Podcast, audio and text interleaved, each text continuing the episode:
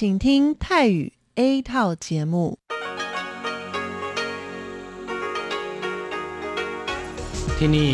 สถานีวิทยุเรดิโอไต้หวันอินเตอร์เนชันแนล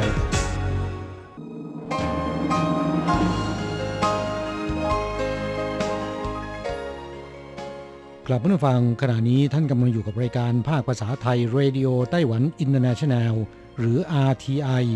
ออกกระจายเสียงจากกรุงไทเป ไต้หวันสาธารณรัฐจีน เป็นประจำทุกวันนะครับ นอกจากรับฟังทางเครื่องรับวิทยุได้แล้ว ยังสามารถรับฟังรายการผ่านระบบออนไลน์ได้ที่ thai.rti.org.tw หรือที่ RTI Fanpage นะครับ ขอเชิญติดตามรับฟังรายการของเราได้ ตั้งแต่บัดนี้เป็นต้นไป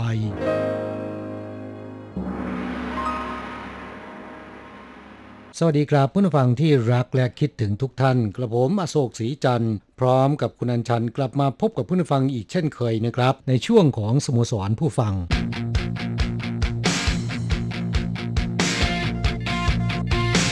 ข่าวเด่นประเด็นร้อนคุณผู้ฟังคะสถานการณ์โควิดในไต้หวันทุเลาเบาบางลงไปมากแล้วนะคะ ครับ ก็เลยทำให้ผู้คนไม่ค่อยสนใจ ประกาศตัวเลขผู้ติดเชื้อในช่วงบ่ายสองทุกวันนะครับที่นำทีมโดยอ่าผู้อำนวยการศูนย์บัญชาการควบคุมโรค ซึ่งก็เป็นรัฐมนตรีว่าการกระทรวงสาธารณสุขและสวัสดิการ นายเฉินซือจงนะครับค่ะบางคนก็เห็นว่าเสียเวลานะฮะควรที่จะไปจัดแล้วก็เตรียมการเรื่องอื่นๆที่สำคัญกว่าค่ะ ยกตัวอย่างเช่นในตอนนี้เนี่ยหลายประเทศก็เริ่มที่จะใช้อ่ามาตรการ อยู่ร่วมกับโควิดนะคะก็คือมีการเปิดประเทศแล้วก็เริ่มนำเอาพาสปอร์ตวัคซีนมาใช้กันนะคะครับซึ่งในไต้หวันนั้นจนถึงขณะนี้ก็ยังไม่มีการพูดถึงเรื่องนี้ แม้ว่ายอดผู้ติดเชื้อในไต้หวันจะลดลงไป เป็นตัวเลขเพียงหลักเดียวก็ตามนะคะ ก็ยังคงไม่เปิดประเทศ เรื่องนี้คิดว่าคงมีผู้ฟังจำนวนไม่น้อยโดยเฉพาะคนที่กำลังเตรียมตัวจะเดินทางมาทำงานที่ไต้หวันกันนะคะ เพื่อนแรงงานไทยเนี่ย คอยแล้วคอยเล่าด้วยความหวังนะคะ ยังไงก็อย่าครับเพิ่งหมดหวังกันซะเลยทีเดียวค่ะ คิดว่าก็คงจะอีกไม่นานนักนะครับ ครับ ขอเป็นกำลังใจนะฮะค่ะและจากการที่สถานการณ์โควิดในไต้หวันทุเลาลงอย่างเช่นต้นสัปดาห์ที่ผ่านมาเนี่ยยอดผู้ติดเชื้อในประเทศเป็นศูนย์ติดต่อกัน 3 วันนะคะก็เลยมีการคลายล็อกบางส่วน นั่นก็คือเรื่องของการเปิดอนุญาตให้แหล่งบันเทิงนะคะสี่ประเภทก็ได้แก่ร้านคาราโอเกะ ร้านเกม ร้านอินเทอร์เน็ตคาเฟ่แล้วก็ร้านไพ่นกกระจอกนะคะเปิดบริการได้แบบมีเงื่อนไข ขณะเดียวกันอนุญาตให้ทานอาหารบนรถไฟแล้วก็รถไฟความเร็วสูงได้แล้ว หลังจากที่ห้ามมานานหลายเดือนนะคะครับอย่างไรก็ดีค่ะ ก็ยังมีการพูดกันว่า เอ๊ะที่เปิดแบบมีเงื่อนไขนี่เปิดกันยังไงนะคะ อย่างเช่นร้านคาราโอเกะเนี่ยนะคะเมื่อก่อนก็ห้ามเปิดนะคะ แต่ว่าตอนนี้เนี่ยอนุญาตให้เปิดบริการได้แต่ว่ามีเงื่อนไขคือ คนที่ไปร้องเพลง ต้องสวมหน้ากากอนามัยตลอดเวลาดิฉันยังนึกภาพไม่ออกว่าจะร้องกันยังไงนะคะ แล้วก็ในร้านคาราโอเกะเนี่ยปกติแล้วเป็นสถานที่สังสรรค์กัน โดยเฉพาะพวกเด็กวัยรุ่นเนี่ยเขาชอบไปร้องเพลงกันไปกันเป็นกลุ่มเป็นหมู่คณะ ระหว่างที่ร้องเพลงเนี่ยก็จะสั่งอาหารมาทานกันนะคะครับแต่ว่าตอนนี้เนี่ยห้ามทานอาหารให้ร้องเพลงอย่างเดียว แล้วก็สวมหน้ากากอนามัย ครับดื่มได้เฉพาะน้ำเท่านั้นนะฮะ ค่ะ ซึ่งผู้ประกอบการร้านคาราโอเกะนี่ก็โอ้โหอดควรไปตามๆกัน แต่ก็ไม่รู้จะทำยังไงนะคะ เพราะว่าเขามีการประกาศแล้วว่าฝ่าฟื้นปรับทันทีนะคะ3,000 ถึง 15,000 เหรียญไต้หวัน แต่ผู้ประกอบการก็บอกว่าแล้วจะปรับผมหรือไง เพราะว่าผมก็ห้ามเขาแล้วนะ แต่เวลาปิดห้องร้องเพลงกันเนี่ยเขาแอบถอดหน้ากากจะทำยังไง มันก็มีเรื่องให้ขัดแย้งกันอยู่จนได้อะนะคคะรับในทางปฏิบัติแล้วเนี่ยคงจะห้ามยากนะอืมดิฉันก็ว่างั้น อย่างไรก็ตามนะครับอ่าธุรกิจบันเทิงเนี่ยหลังจากที่ปิดมาเป็นปีแล้วนะฮะค่ะ ก็ทำให้ย่ำแย่ไปตามๆกัน ตอนนี้รัฐบาลอ่ามีการเยียวยาให้กับพนักงานธุรกิจบันเทิงค่ะอ่าโดยจ่ายให้คนละสามหมื่นเหรียญนะครับ แต่ต้องเป็นพนักงานประจำนะคะ ถ้าเป็นเด็กฝึกงานที่รับค่าจ้างเป็นรายชั่วโมงอันนั้นก็ไม่ได้นะคะ นอกจากนี้ยังได้อนุญาตให้การรับประทานอาหารในร้านอาหาร ซึ่งก่อนหน้านี้เนี่ยให้รับประทานได้แต่ว่าต้องมีฉากกั้นแม้แต่คนในครอบครัวเดียวกัน นั่งรถไปด้วยกัน เข้าไปในร้านอาหารปุ๊บต้องเอาฉากมากั้นกินกันคนละสำรับนะคะห้ามทานสำรับเดียวกัน แล้วก็ต้องนั่งแบบสลับฟันปลาด้วย อย่างเช่นโต๊ะหนึ่งเนี่ยเขาให้นั่งทะแยงคนละมุมนะคะในตอนนี้อนุญาตให้คนในครอบครัวเดียวกัน ถ้ามาทานอาหารในร้านอาหารเนี่ยทานร่วมกันได้แล้ว ไม่ต้องมีฉากกั้นนะคะไม่ต้องนั่งแบบสลับฟันปลาก็คือผ่อนปลนนะคะคลายล็อกลงไปเรื่อยๆ เพราะฉะนั้นเราจึงมองว่าเรื่องของการเปิดประเทศนั้น ก็คงจะอีกไม่นานนี้แล้วสำหรับประเด็นที่ผู้คนในสังคมไต้หวันสัปดาห์นี้ค่อนข้างจะให้ความสนใจก็คือเรื่องของงานเฉลิมฉลองวันชาติ โดยวันชาติซึ่งกำลังจะเวียนมาบรรจบอีกครั้งหนึ่งในวันอาทิตย์ที่ 10 ตุลาคมนี้นั้น ต้หวันจะมีวันหยุดติดต่อกัน 3 วันนะคะคือตั้งแต่วันเสาร์ที่ 9 ไปจนถึงวันจันทร์ที่ 11 ตุลาคม หยุด 3 วันติดต่อกัน ก็คงจะมีคนเดินทางท่องเที่ยวกันไม่น้อยนะคะโดยเฉพาะการเดินทางไปชมพลุดอกไม้ไฟ เฉลิมฉลองวันชาติที่นครเกาสงเห็นบอกว่าตอนนี้เนี่ยที่เกาสงคึกคักกันมากเลยนะคะ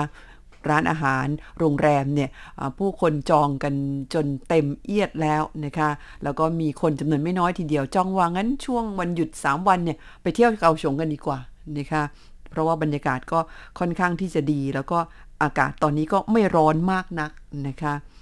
การจุดพลุซึ่งเป็นไฮไลท์ของงานเฉลิมฉลองวันชาติปีนี้เนี่ยย้ายไปจัดที่ท่าเรือเกาสง เพื่อนฟังที่ฟังข่าวก็คงจะได้ยินไปแล้วเขามีการจำกัดคนเข้าชม 20,000 คนนะคะแล้วก็ต้องลงทะเบียนล่วงหน้า แต่ดิฉันว่าเพื่อนฟังที่อยู่ที่เกาสงนะคะทั้งที่ทำงานหรือว่าอาศัยอยู่ที่นั่นเนี่ย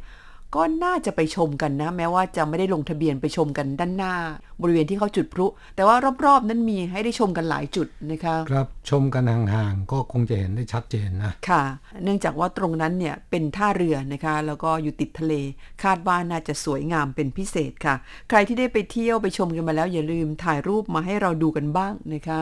กลับเมื่อสถานการณ์โควิดเบาบางลง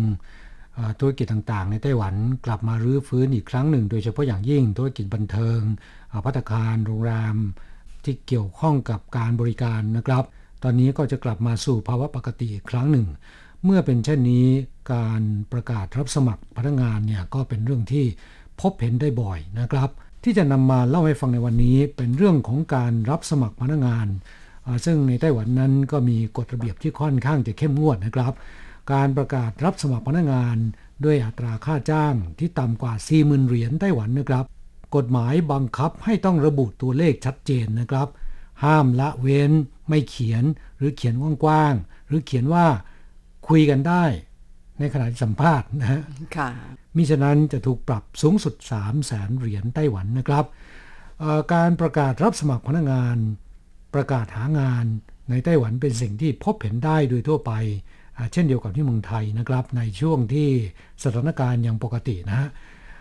ไม่ว่าจะหน้าหนังสือพิมพ์ สื่อโซเชียล เว็บไซต์หางาน หรือว่าแผ่นโปสเตอร์ที่สอดแทรกในสื่อสิ่งพิมพ์ แต่ที่ไต้หวันเพื่อที่จะคุ้มครองคนหางาน ป้องกันเกิดข้อพิพาทหรือทำให้ผู้สมัครรู้สึกว่าถูกหลอกไต้หวันมีกฎระเบียบที่ค่อนข้างจะเข้มงวดในการควบคุมการประกาศรับสมัครพนักงาน โดยเฉพาะในเรื่องของอัตราค่าจ้างนะครับ หากว่ารับสมัครพนักงานที่มีเงินเดือนต่ำกว่า 40,000 เหรียญไต้หวัน ห้ามละเว้นไม่เขียน หรือห้ามเขียนว่าค่าจ้างคุยกันขณะที่สัมภาษณ์ ต้องระบุลงไปชัดเจนเลยนะครับ มิฉะนั้นถือว่าฝ่าฝืนกฎหมายการจ้างงาน ต้องระวางโทษปรับ 60,000ถึง3แสนเหรียญไต้หวัน ทั้งนี้ก็เพื่อจะหลีกเลี่ยงข้อพิพาทระหว่างการสมัครงานนะครับ ซึ่งพบเห็นได้บ่อยๆ กระทรวงแรงงานไต้หวันมีการแก้ไขกฎหมายการจ้างงาน ในหมวดเกี่ยวกับการรับสมัครพนักงานเมื่อปี 2561 ที่ผ่านมานะครับ ระบุเงื่อนไขในการรับสมัครงาน โดยในเรื่องของค่าจ้างเนี่ยไม่รวมเงินโบนัส ค่าโอทีหากว่าจ่ายจริงต่ำกว่า 40,000 เหรียญต้องระบุอัตราค่าจ้างที่ชัดเจน ห้ามละเว้นไม่เขียน หรือห้ามเขียนในวงกว้างๆเกินกว่า 5,000 เหรียญนนะครับ อย่างเขียนว่า เงินเดือนระหว่าง 30,000 ถึง 70,000 เหรียญอย่างเงี้ยนะอย่างนี้ไม่ได้นะครับหรือระบุค่าจ้าง 40,000 เหรียญแต่เวลาไปสมัครถึงบอกว่าเป็นยอดเงินที่รวมเงินเดือนพื้นฐานและโบนัส อย่างนี้ก็ไม่ได้เช่นกันนะครับ ค่ะ โอ้นี่เขาเข้มงวดกันมากเลยนะคะครับ นอกจากนี้ในการรับสมัครพนักงานเนี่ยจะจำกัดเพศอายุไม่ได้ อย่างบอกว่ารับสมัครเฉพาะผู้ชายหรือผู้หญิงไม่ได้นะ หรือรับสมัครผู้มีคุณสมบัติอายุระหว่าง 30-40 ปี อย่างนี้ก็ไม่ได้เช่นกัน ถือว่าผิดกฎหมายนะครับ ค่ะ พูดถึงเรื่องการรับสมัครงานเนี่ยช่วงนี้เพื่อนผู้ฟังในเมืองไทย อาจจะหางานกันค่อนข้างจะลำบากนะครับ ค่ะ สืบเนื่องจากสถานการณ์โควิดนะ ก็ขอให้อดทนแล้วก็อย่าท้อแท้สู้ๆนะครับ ค่ะ กฎระเบียบเกี่ยวกับการประกาศรับสมัครพนักงานของบริษัทเอกชน หรือธุรกิจต่างๆ นั้นไม่ทราบที่เมืองไทย มีระเบียบที่จุกจิก เข้มงวด แล้วก็รายละเอียดเนี่ยปลีกย่อยถึงขั้นนี้หรือเปล่านะคะเราก็ไม่ทราบเหมือนกันผู้ฟังที่มีความรู้ทางด้านนี้ก็อยากให้เล่าแบ่งปันเข้าสู่รายการมาแลกเปลี่ยนกันนะคะ ก่อนจะไปตอบจดหมายกันในวันนี้มีเรื่องดีๆ มาเล่าให้ฟังสงสัยต้องเกี่ยวข้องกับเงินเงินทองทองแน่ๆเลยทำไมคุณทายถูกล่ะคะ เป็นเรื่องที่เท่าแก่ร้านลอตโต้แห่งหนึ่งในไต้หวันนะคะเขาเป็นคนที่เรียกว่ามีจรรยาบรรณเป็นผู้ที่สุจริตซื่อสัตย์ต่อลูกค้าของเขาไม่เห็นแก่ได้ คุณฟังแล้วก็จะรู้สึกชื่นชมเขาเหมือนดิฉันนะคะ เรื่องนี้เป็นเรื่องที่เท่าแก่ร้านขายลอตโต้นะคะ อยู่ที่เขตลู่กังเมืองจางฮั่วก็เป็นเมืองที่อยู่ทางภาคกลางค่อนไปทางใต้ของไต้หวันนะคะช่วงค่ำวันหนึ่งเมื่อหลายวันก่อนก่อนที่จะเลิกงานปิดร้านนะคะโดยปกติเนี่ยเท่าแก่คนนี้ก็จะไปเก็บใบลอตโต้หรือว่าใบหวยขูดนะคะที่ลูกค้าทิ้งไว้ในถังขยะนะคะทิ้งก็เพราะไม่ถูกรางวัลไงคะครับเขาจะเก็บมาดูแล้วก็เอามาตรวจดูว่าเอ๊ะมันไม่ถูกจริงหรือเปล่านะคะแต่วันนั้นเนี่ยบังเอิญว่า พบว่ามีใบหวยขูดใบหนึ่ง ถูกรางวัลหนึ่งล้านนะคะ แต่ว่าลูกค้าทิ้งไว้ใช่ไหมค่ะ นึกว่าไม่ถูกแล้วทิ้งไว้ในถังขยะ เท่าแก่ตกใจมาก บอกว่าไม่รู้จะทำยังไงนะคะเอ่อปิดร้านแล้วก็กลับบ้านไปนอนคิดหนึ่งคืน เช้าวันรุ่งขึ้น แต่เช้ามืดไปแจ้งความที่สถานีตำรวจลูกกังค่ะบอกว่า เจอใบหวยขูดถูกรางวัลหนึ่งล้าน แต่ไม่รู้ของใครนะคะ ขอให้ตำรวจช่วยตามหาเจ้าของใช่ไหมฮะ ค่ะเอ่อเพราะว่าไม่รู้จริงๆว่าเป็นของใครนะคะ เนื่องจากว่าทิ้งไว้เยอะแยะมากมายในนั้นนะคะตำรวจจึงรับแจ้งความนะคะ แล้วก็ช่วยตรวจดูที่เลขที่ของใบหวยขูดนะคะ คือเขาจะมีหมายเลขรันกันอยู่นะคะ ซึ่งจากเลขที่ในใบหวยขูดเนี่ยก็จะสามารถวิเคราะห์ได้ว่าหวยขูดใบนี้เนี่ยเท่าแก่ขายให้กับลูกค้าในช่วงเวลาใดนะคะ เพราะว่ามันมีหมายเลขที่เรียงกัน เมื่อ กะเวลาได้ว่าน่าจะเป็นขายออกไปในช่วงนั้นนะคะตำรวจก็ไปเอากล้องวงจรปิดในร้านขายลอตโต้แล้วก็กล้องที่อยู่ริมถนนนำเทปที่บันทึกได้ในช่วงเวลาดังกล่าวนะคะ ออกมาตรวจสอบดูอย่างละเอียดเขากะเวลาว่าเป็นช่วงไหนก็เอามาดู ในที่สุดก็พบว่า เจ้าของหวยขูดใบนี้น่าจะเป็นชายคนหนึ่งที่ขับรถยนต์มาซื้อหวยขูดนะคะ ขูดอยู่หลายใบ แล้วก็นึกว่าไม่ถูกรางวัลก็เลยโยนหวยขูดเนี่ยทิ้งลงในถังขยะแล้วก็ออกจากร้านไปตำรวจดูจากกล้องวงจรปิด จับป้ายทะเบียนรถได้นะคะ ก็เลยไปค้นหาข้อมูล โดยขอความช่วยเหลือจากกองทะเบียนยานยนต์ ก็ทราบว่าชายคนนี้เนี่ยอาศัยอยู่ละแวกใกล้ ๆ นี่เองแซ่อูนะคะ จึงโทรศัพท์แจ้งเรื่องราวให้ชายแซ่อูทราบว่าคุณถูกหวยเนี่ยได้ล้านหนึ่งนะคะ แต่ว่าเอาโยนทิ้งไว้ที่ร้านขายลอตโต้ปฏิกิริยาของคนรับโทรศัพท์เป็นไงคะ ไม่เชื่อใช่ไหมฮะใช่ค่ะนึกว่าเป็นแก๊ง call center โทรมาหลอกลวง ค่ะเขานึกว่าเป็นคนลวงของแก๊งต้มตุนตำรวจต้องแสดงตนนะคะ แล้วก็เชิญมาที่สถานีตำรวจว่า ผมเป็นตำรวจจริง ๆ นะคะ แล้วก็คุณน่ะถูกหวยจริง ๆ เป็นหวยขูดที่คุณซื้อแล้วนึกว่าไม่ถูกแล้วโยนทิ้งไป เจ้าของร้านเขาไปเก็บมาดู เอามาตรวจให้อีกทีหนึ่งจึงได้รู้ว่าถูกหวยนะคะ โอ้ยดีใจสิคะทำไง เลยบอกว่า ใส่อังเปาซอง ตุงตุงๆซองใหญ่ ๆ ให้เท่าแก่เลยนะคะเท่าแก่แซ่หวงนะคะ บอกว่า ผมดีใจที่คุณถูกหวย อังเปาเนี่ย ผมขอรับแค่พันเดียว ไม่เอาซองใหญ่ ๆ เอาพันเดียว แล้วก็จะเอาไปซื้อขนม ซื้อลูกอม ลูกกวาดทั้งหลายแหล่เนี่ยเอามาแจกให้ลูกค้า ที่มาซื้อลอตโต้ที่ร้าน แล้วก็พนักงานในร้าน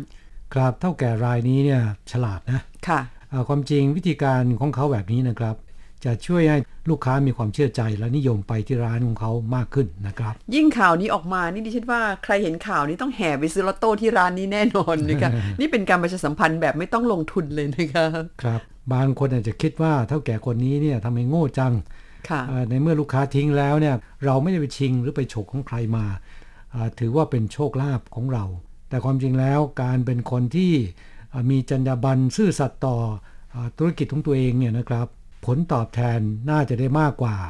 เงินรางวัลที่ไปขึ้นเงินนะค่ะ แล้วก็สำหรับหวยขูดที่ดิฉันเล่าไปเมื่อสักครู่นี้เพื่อนผู้ฟังบางท่านน่าจะรู้ แต่บางท่านอาจจะไม่รู้ว่ามันคืออะไรนะคะ ให้คุณเป็นคนอธิบายว่ามันคืออะไรดีกว่า เพราะว่าเห็นซื้อบ่อย ผมไม่ได้ซื้อบ่อยแหม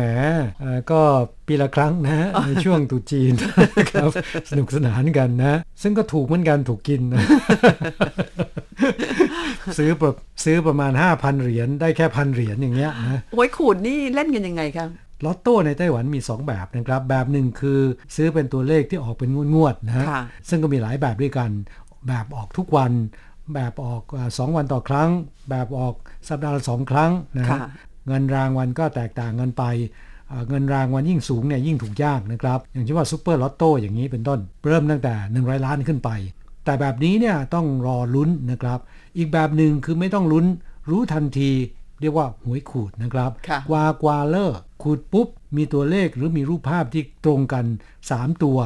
ก็จะได้รับเงินรางวัล ซึ่งระบุไว้ชัดเจนเลยนะครับ ก็มีคนที่ชื่นชอบไปคนละอย่างนะครับ บางคนก็ชอบแบบไม่ต้องลุ้นนะฮะรู้ทันค่ะที บางคนก็ซื้อแบบรอลุ้น ไม่ทราบว่าผู้ฟังชื่นชอบแบบไหนนะ แล้วก็ใครเคยเล่นแบบไหนเล่าให้ฟังกันบ้างค่ะ ว่าถูกหรือเปล่านะคะ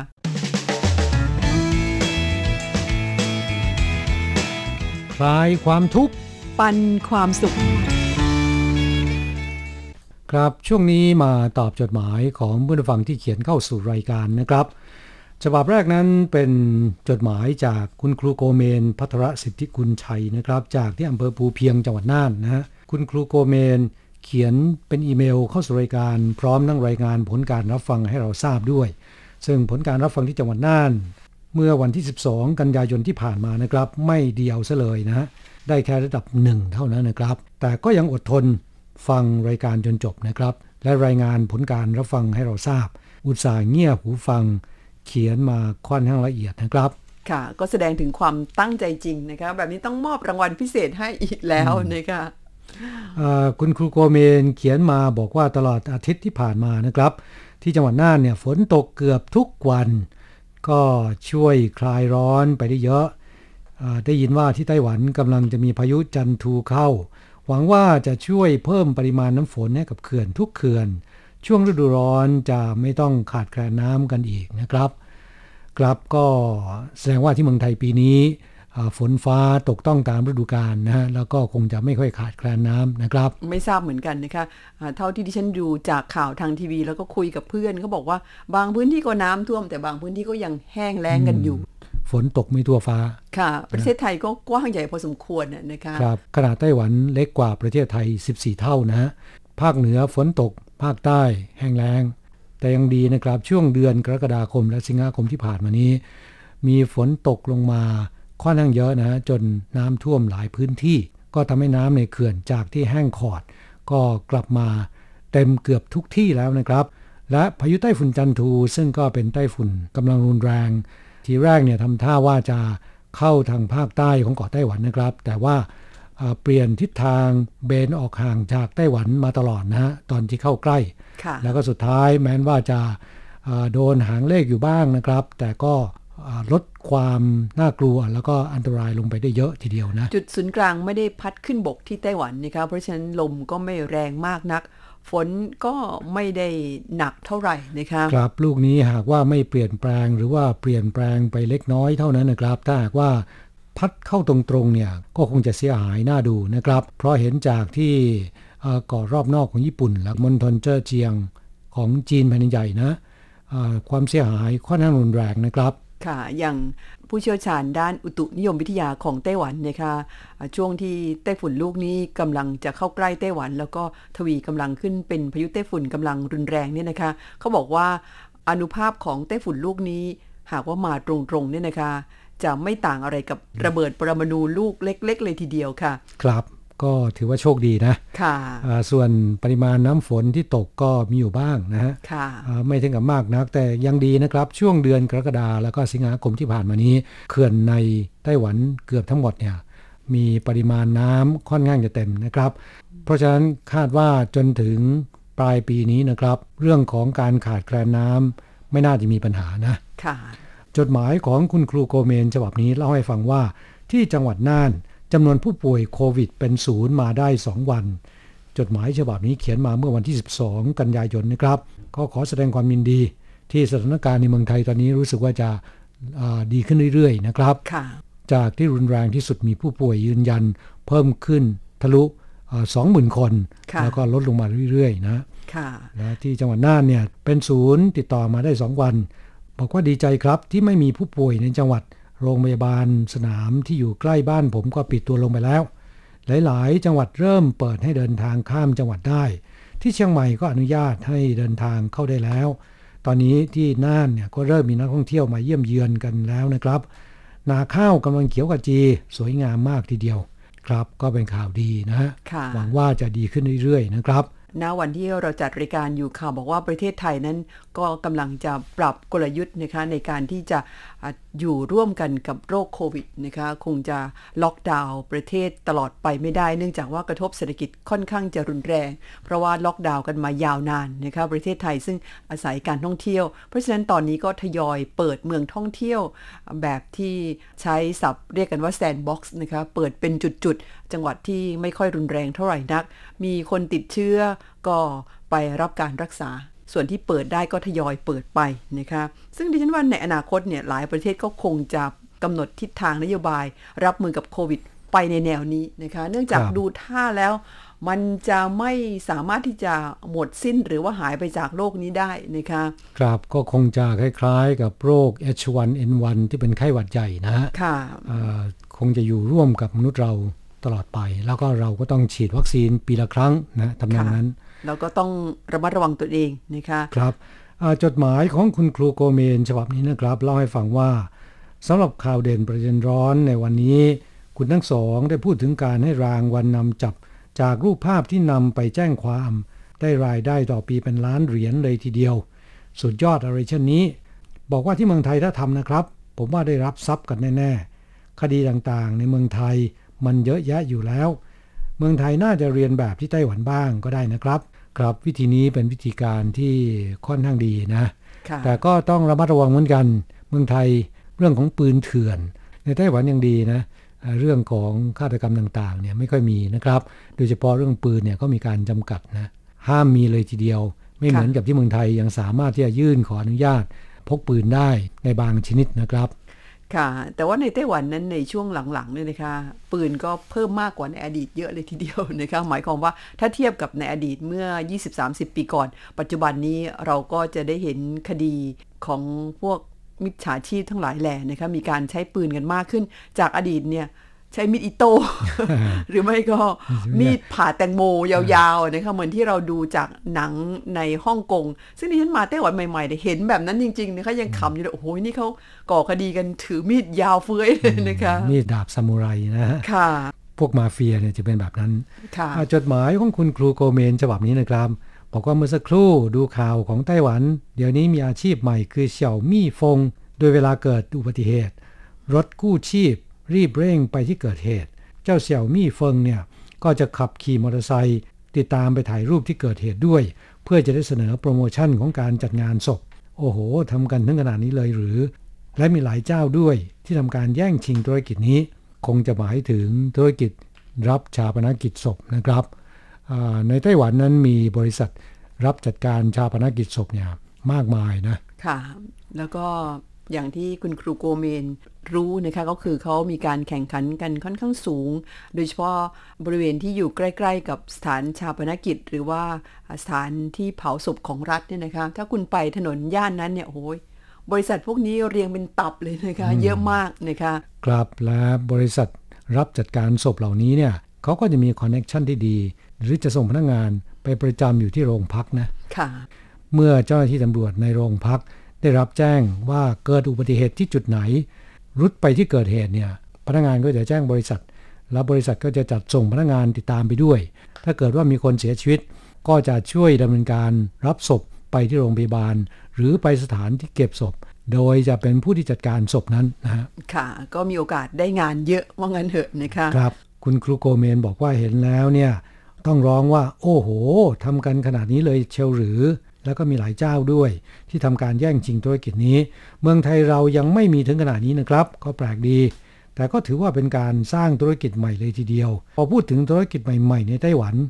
ผมเองก็มีปัญหาด้านสายตา มีอาการสายตายาวมาหลายปี ซื้อแว่นจากซูเปอร์บ้าง ร้านขายยาบ้าง ตัดที่ร้านแว่นแถวบ้านบ้าง แต่ก็ไม่เคยไปที่ร้านเฉพาะทางเลยสักครั้ง พังเอิญผมได้ดูข่าวของไต้หวันเขานำเสนอการวัดสายตา ตรวจสายตา การคำนวณค่าต่างๆ แบบสามิติเลยทีเดียว ทันสมัยกว่าเมืองไทยเยอะนะครับพราะที่เมืองไทย ผมเห็นมีแต่โรงพยาบาลพญาไทเท่านั้นที่มีการตรวจสอบค่าสายตา แล้วก็ตัดแว่นที่มีมาตรฐานที่สุด ราคาก็เป็นหมื่นขึ้น ที่ไต้หวันมีเยอะมาก บอกว่าที่เมืองไทยยังมีน้อยนะครับ ค่ะอันนี้เป็นเรื่องจริงนะคะเรื่องของร้านแว่นหรือว่าเทคโนโลยีที่เกี่ยวกับแว่นสายตาของไต้หวันนั้นโอ้โหรุดหน้าไปไกล แล้วก็ราคาถูกกว่าเมืองไทยเยอะเลยทีเดียวนะครับทุกร้านมีอุปกรณ์เครื่องมือทันสมัยในการวัดสายตา ค่าสายตานะฮะแล้วก็มีผู้เชี่ยวชาญประจำอยู่ด้วยนะ จะเอายี่ห้อไหนราคาตั้งแต่เท่าไหร่มีหมดนะครับ ประเภทที่มีสายตาสั้น สายตายาว สายตาเอียง รวมอยู่ด้วยกันเนี่ยราคาที่เมืองไทยกับในไต้หวันต่างกันประมาณครึ่งต่อครึ่งเลยทีเดียวนะค่ะ แล้วก็ขอเรียนให้ทราบว่าร้านแว่นในไต้หวันนะครับ ในปัจจุบันเนี่ยมีมากกว่าร้านขายหนังสือซะอีกพอๆกับร้านสะดวกซื้อ ถนนบางสายเนี่ยมีเป็น 6-7 ร้านก็มีนะคะครับ คุณครูโกเมนบอกว่า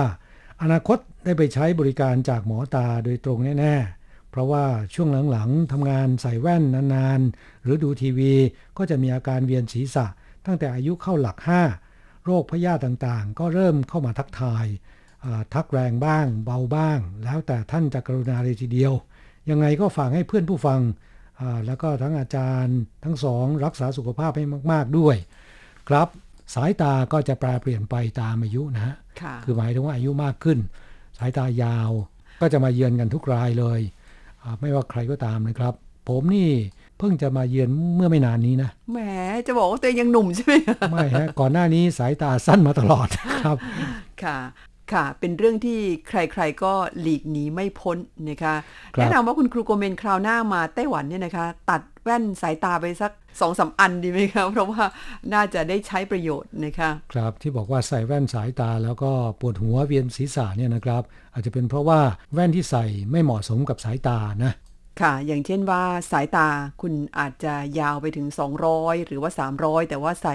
แว่นสายตา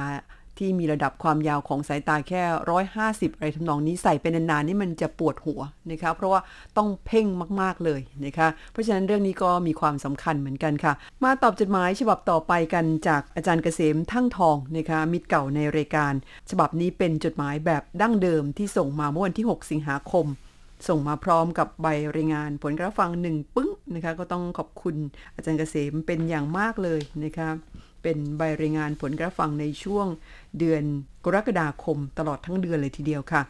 ผลการรับฟังก็ใช้ได้ทีเดียวนะคะที่ตำบลศิลาอำเภอเมืองจังหวัดขอนแก่น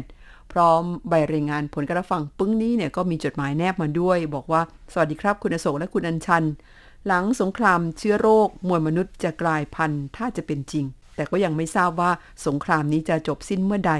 เพราะเชื้อโรคมันพัฒนาตนเองทุกวัน เกิดเป็นสายพันธุ์ใหม่ให้มนุษย์แก้ไขลำพังการท่องคาถากาดยาตกคงเอาไม่อยู่ เมืองไทยย่ำแย่กว่าที่คาดไว้ โควิดกระจอกมันกลายเป็นโควิดพญาแร้งไปซะแล้ว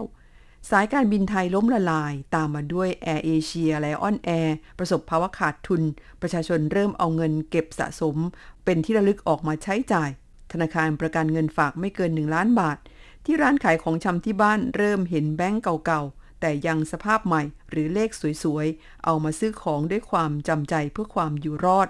เราจะต้องรอจนถึงวันนั้นนะครับ ค่ะหมายถึงว่าต้องรอจนถึงได้เห็นว่าโควิดมันศูนย์พันหรือว่ามวลมนุษย์จะกลายพันธุ์กันนะคะโลกนี้มันมีอะไรที่คาดคิดไม่ถึงเกิดขึ้นได้ตลอดเวลานะคะ ยิ่งมาเจอกับโควิดแบบนี้ดิฉันเชื่อคำนี้มากว่า จงทำปัจจุบันให้ดีที่สุดนะคะ แล้วก็มีความสุขกับปัจจุบัน อย่าคิดมากคิดไกลนะคะ เพราะว่าอนาคตมันจะเป็นยังไงก็ไม่รู้เหมือนกันนะคะ ครับ แต่อย่าลืมนะ ต้องใส่หน้ากากอนามัยตลอดนะฮะ จะคิดยังไงก็ตามใช่ไหมคะขอบคุณอาจารย์เกษมอีกครั้งหนึ่งนะคะ ที่รายงานผลการฟังเข้าสู่รายการมา แล้วก็พูดคุยเกี่ยวกับเรื่องของโควิดซึ่งก็เป็นเรื่องที่